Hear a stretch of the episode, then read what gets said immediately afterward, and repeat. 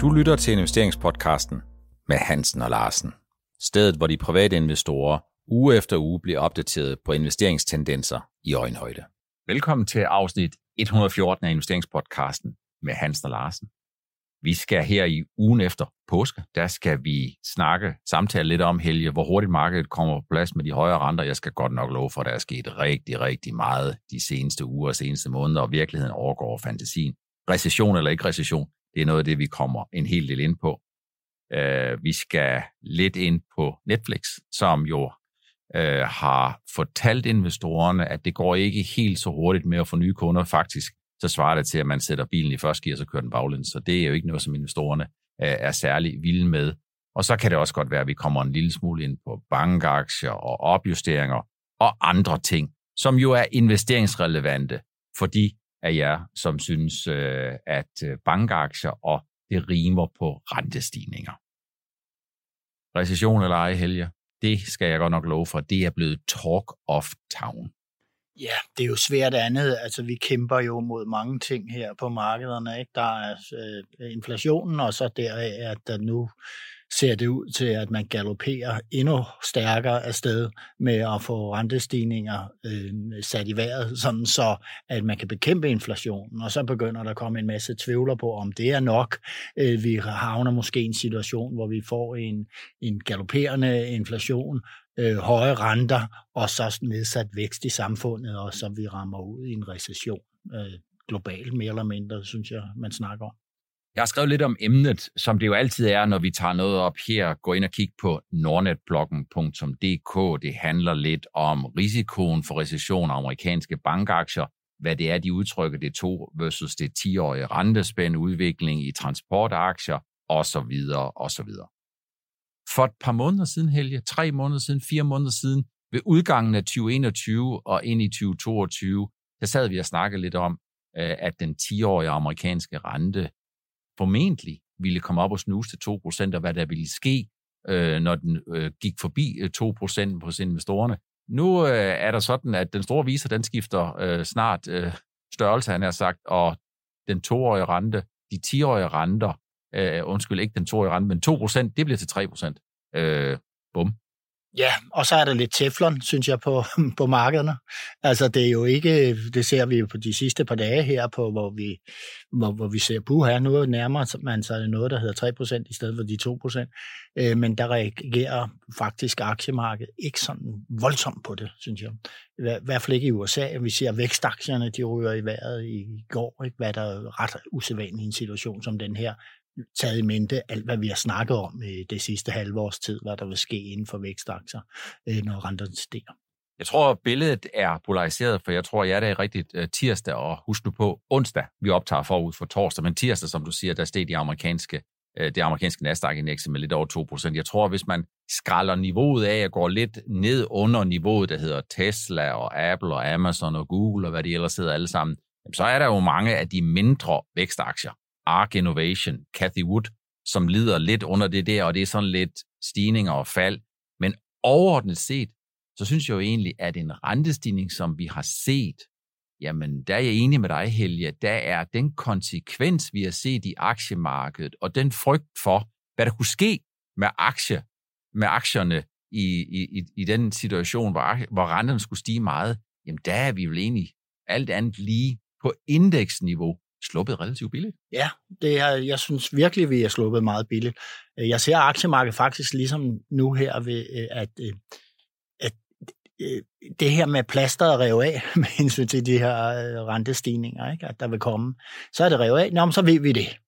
Men aktiemarkedet er sådan, at hvor vi siger, at vi har et inderspor, og det, det er alle dem, der er long, som søger over i stabile aktier, altså aktier som, øh, eller selskaber, hvor man producerer noget, der er et langvarigt behov for, og der er et behov for stabilt hele tiden.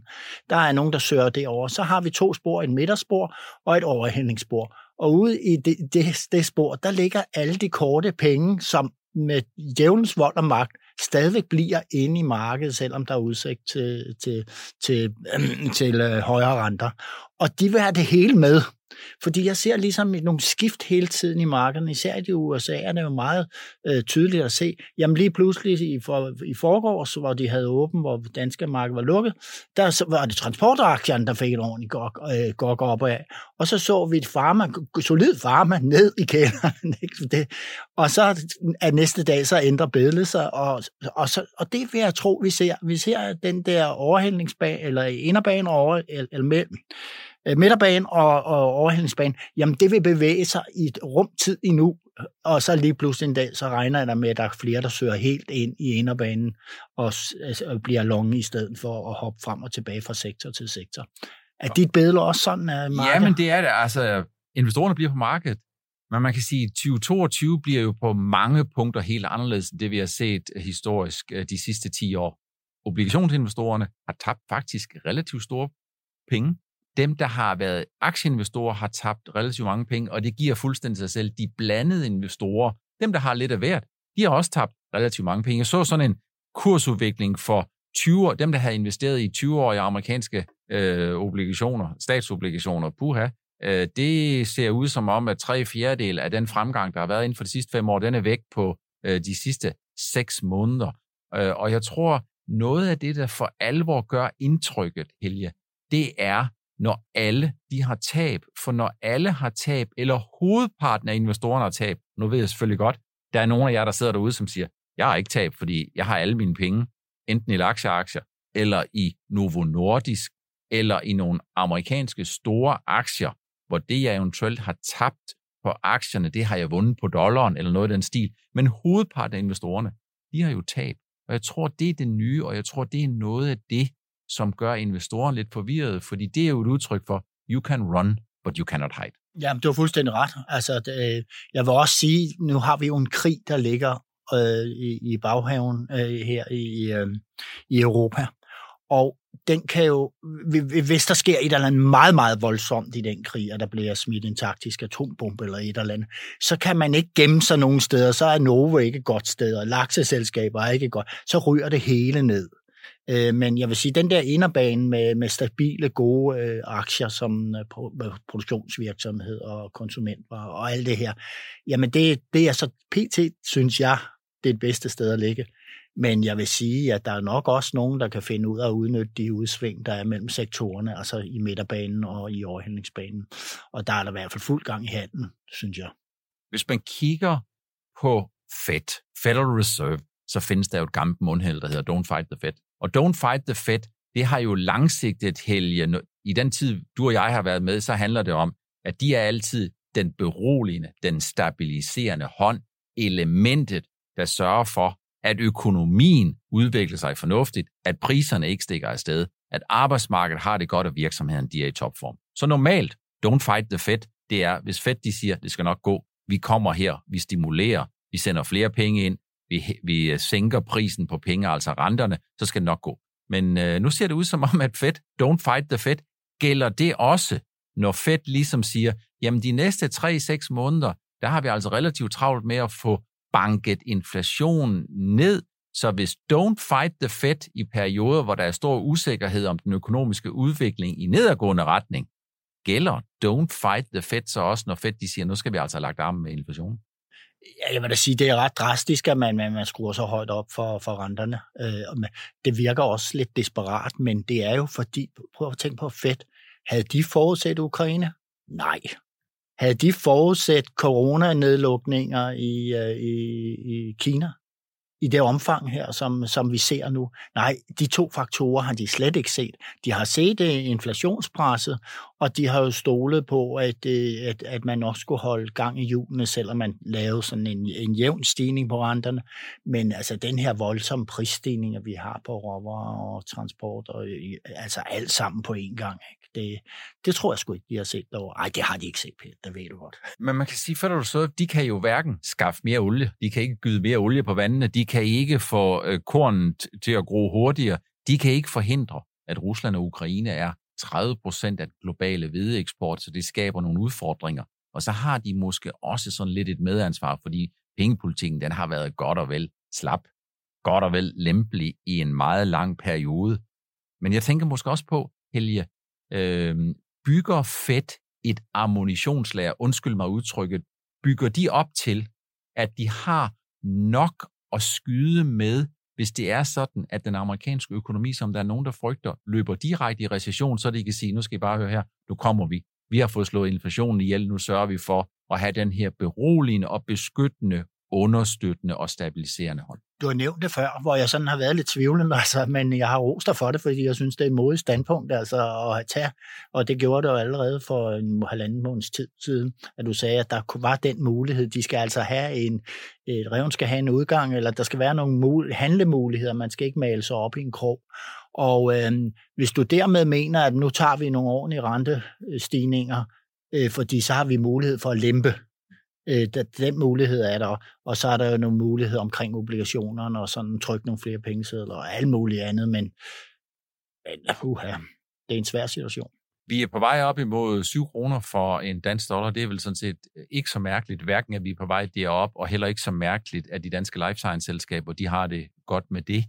Den amerikanske centralbank, de er jo helt, helt anderledes højagtige end ECB. Så på den måde, så er det vel meget naturligt. ECB, de er jo sådan set stadigvæk i gang med at købe obligationer op, og der er man lidt nølende og tøvende, og det er vel ikke så mærkeligt, for krigen i Ukraine er lige nøjagtig midt i Europa, hvor amerikanerne nok lidt mere indirekte mærker konsekvensen af krigen. Ja, man kan sige, at, øh, at i Europa har man, har, har man jo hele tiden været nervøs for, at man rykkede ved renterne for tidligt. Hvorimod i USA, det, jamen der kunne man godt gøre det, men man ville også fare med limpe. Jeg tror, vi begge to er enige om, at USA burde man nok have startet lidt tidligere. Ikke? Så, men øh, det kan man jo altid se i bagspejlet. Ikke? Men i Europa, der er jeg spændt på at se, hvad man gør, fordi vi har jo en galopperende inflation også her i Europa. Altså jeg til, ser bare de der små virksomheder, vi har, det er jo, det er jo voldsomme stigninger, vi får på alt muligt mellem himmel og jord. Bare sådan noget som at bestille brosyrer, jamen det er dobbelt op af pris, hvad vi gav sidste år. Ikke? Så. Hvis man kigger på det, Helge, så øh, desværre, så er der ikke udsigt til nogen fred i, i Ukraine endnu. Jeg synes, det er trist, det er sørgmodigt, det er forfærdeligt, det der sker. Så jeg bliver sådan stigende nervøs for en europæisk recession, og det er jo fordi, fødevarepriserne de vil forblive meget høje øh, i hele 2022, og måske også ind i 2023. Rusland vil lave et eksportforbud, og spørgsmålet er, om man får tilplantet i Ukraine. Det ved jeg ikke noget om. Øh, energipriserne de forbliver høje, og det er jo fordi, det er jo ikke, energipriserne er ikke høje udelukkende, fordi der sker det i Ukraine, som der sker. Energipriserne var også høje tidligere, og energipriserne er jo høje, fordi man har underinvesteret i fossil brændstof fordi man allerede regnede med, det har vi tæsket igennem her, øh, fordi man allerede regnede med den grønne omstilling. Den var meget, meget længere fremme, end hvad der var den økonomiske realitet. Og hvis jeg lægger de der ting sammen, så er jeg faktisk lidt nervøs for, at vi kommer til en underafkøling i den europæiske økonomi. Ja, det er, for, det er, for, det er jeg enig i. Altså, men øh, IMF har jo været anderledes positiv. De har jo været ude at sige her forleden dag, at man regnede ikke med en recession i, i Europa. Øhm, og det gjorde man ikke, fordi at øh, man siger, at vi får sådan noget efter corona, hvor der skal forbruges en masse på anderledes forbrug, service og rejser og alt muligt andet. Øh, og så var der altså alt det der, men, men, men hvis man skal betale tårnhøje priser for at få varme sit hus op, eller man skal have gas til madlavning og alt det mulige andet, så bliver man jo presset på alle de andre fornøjelser. Så øh, jeg tror, du kan, du kan godt have ret i det her med recessionen i Europa. Det, det, det ser grimt, grumt ud. Der sker noget hele tiden. Øh, det er næsten, jeg lægger faktisk næsten ordene i munden på dig, Helle, når jeg siger, er 50 basispunkter ved det næste Federal Reserve ordinære møde den 3. 4. maj, er det allerede bagt ind i estimaterne. Ja, det tror jeg nok, der. Altså, Bullard, er det ikke hende, der, eller... Som James man, Bullard. Ja, James Bullard, der, ja. så er man mest aggressiv af de der, ikke? Så. Ja, så Altså 50 basispunkter vil formentlig ikke overraske nogen særligt, fordi vi skal huske på, at Fed Funds ligger helt nede på 0,25-0,50, ja. øh, og den 10-årige amerikanske rente her onsdag forud for øh, torsdag, hvor vi udsender, ligger i underkanten af 3% Så i den her scene, så tror jeg heller ikke, at det vil overraske. Det, der vil overraske, det er, hvis man for eksempel tager 0,75 eller går helt op på, på et procent, fordi man, man føler, at jorden den brænder, og man er nødt til at gøre noget nu. Det tror jeg, det vil, det vil investorerne nok alligevel blive en lille smule overrasket over, og der vil jeg sige, at sandsynligheden den er relativt lille, men 2-3 gange 0,5, det kan man jo, når man kigger på den retorik, der har været fremhævet, de seneste uger og måneder, så kan man vel ikke helt udelukke det, kan man det? Nej, det kan man ikke, og det var også det, vi har snakket om tidligere. Jamen, så får vi altså sådan en på 0,5, og så får vi nok en til, og, eller en, og en til igen her øh, inden sommeren. Der kan man sige, at i løbet af 0,5, så får vi mindst en gange 0,5. Netflix øh, var sammen med Meta, Facebook, en af, af Q4's negative overraskelser. Øh, og de har altså gentaget kunststykket. Det er ikke, fordi jeg ønsker øh, at lave sjov med det, men Netflix er kommet ud med nogle ret dårlige tal. Ikke fordi, at deres indtjening i Q1 ligger under det forventede, den indtjening, som blev offentliggjort i går tirsdag, men fordi de melder om, at antallet af nye kunder øh, korrigeret for nedlukning i Rusland er plus 500.000, og uden at man korrigerer for Rusland, hvor de har mistet 700.000 kunder og formentlig ikke længere skal drive deres forretning i en overskuelig periode, så er der tale om, at de i første kvartal har mistet 200.000 kunder, og de advarer faktisk om, at man i anden kvartal frygter, at der kan blive tale om, at de mister 2 millioner kunder. Øh, aktiekursen øh, får sig en ordentlig en øh, på Singadusen, og hvis det går sådan som øh, præsten prædiker, han har sagt, øh, i eftermarkedet tirsdag aften, jamen så er der udsigt til, at aktiekursen skal falde 25 procent, eller at aktien på få kvartaler har mistet to tredjedel af sin værdi. Øh, hvad siger, hvad siger Netflix, Helge? Udviklingen i Netflix? Den siger jo, at øh, covid er overstået, øh, øh, blandt andet. Øh, så det vil sige, at øh, man er ikke så forhippet øh, på at, sidde derhjemme, fordi det har man ikke brug for længere. Nu skal man ud. Øh, det er den ene ting. Og den anden ting, det er, jeg skal lige sige, vi skal lige, bare lige nævne, at der er 200 millioner kunder hos Netflix det er stadigvæk. Ikke, det er ja. ikke sådan, så de ikke har nogen kunder. Nej, nej, de har masser, de har masser, masser af kunder. Ja. Så kan vi lige uh, runde det her med deres nye strategi, som de har lagt frem med det samme, hvad de vil gøre fremadrettet. Men det er sådan, at hvis man uh, i situationer, hvor priser stiger på alt muligt, så går man jo ind, det gør jeg i hvert fald, går ind og kigger på kontoudtoget, jeg får en gang om måneden, hvad der bliver trukket på min konto. Og når jeg så kigger på alle de her streamingtjenester, abonnementer på, på aviser og alt det her, jeg har, så kan det jo godt være, at jeg tænker lidt, at uh, nu skal jeg begynde at hugge af, hvad kan jeg hugge af der? Og Netflix er heldigvis i den situation, at hvis man kigger ud over markedet, når man skal forlade en streamingtjeneste, så er Netflix den, der får lov til at blive længst i. Så, så er det nogle af alle de andre, man fjerner. Og øh, der er masser af konkurrenter derude. Der er måske nogen, der, der gerne foretrækker nogle af de her i stedet for Netflix. Men Netflix er no, jeg vil sige basismæssigt, at synes jeg, at det er dem, som de fleste vil, vil få foretrække fremover. Så de skal have nok have fået en ongoing okay forretning. Men investorerne kan ikke lide, når de lige pludselig mister meget på én gang.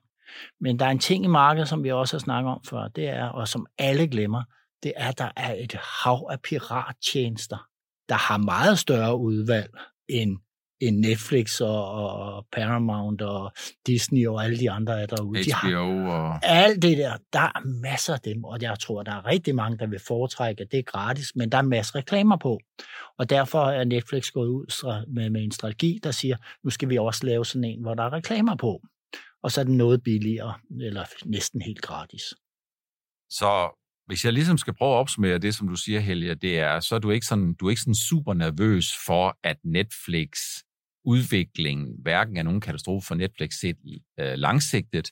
Når en vækstaktie, den lige pludselig ikke vækster lige så meget, så ved vi, at på aktiemarkedet, der er det ikke bare et lille skuld lidt op eller lidt ned, der er det bare enten fuld, fuld gas fremad, eller også er det fuld bak eller fuld stop, kan man sige.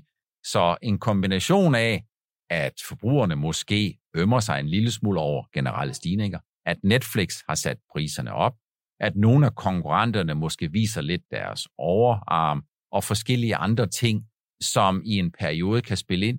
Samtidig med, at Netflix vel også har sagt, at de har øh, 100 millioner abonnenter, hvor de ligesom har en opfattelse af, at det password, som er til husstanden, øh, når man befinder sig inde på husstanden, at det måske bliver delt lidt ud over husstanden, sådan så husstanden er en relativt stor husstand, eller har relativt mange familier. Eller sagt på en anden måde, du er ikke så nervøs for, at det her det har en meget stor afsmittende effekt hverken i relation til økonomien, eller er det game over for Netflix? Er det sådan, jeg hører dig? Ja, jeg vil sige, hvis der er en, der skal overleve det her, så vil jeg, øh, hvor folk forlader de her streamingtjenester, så tror jeg, det er Netflix, der har den bedste base. Det er der ingen, det er der ingen tvivl om.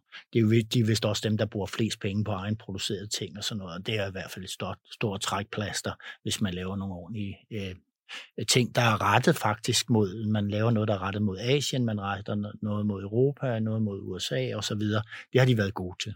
Du er også lidt inde på det, Helge. Det kan jo også bare være, at det her det er det endelige og ultimative opgør med stay at home, hvor det var sådan, at hvis vi går to år, to år og en måned tilbage, så blev verden lukket ned.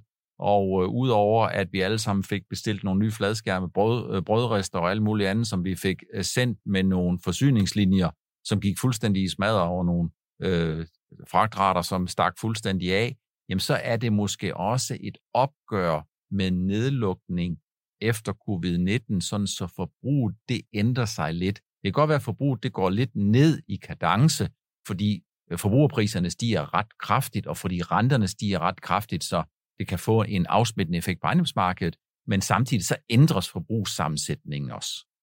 Ja, det gør den, det er helt klart. Øh, men igen, hvis jeg skal se på streamingtjenester og se, hvordan øh, Netflix er, er positioneret i de enkelte lande, så ligger de helt i top stort set hele vejen rundt.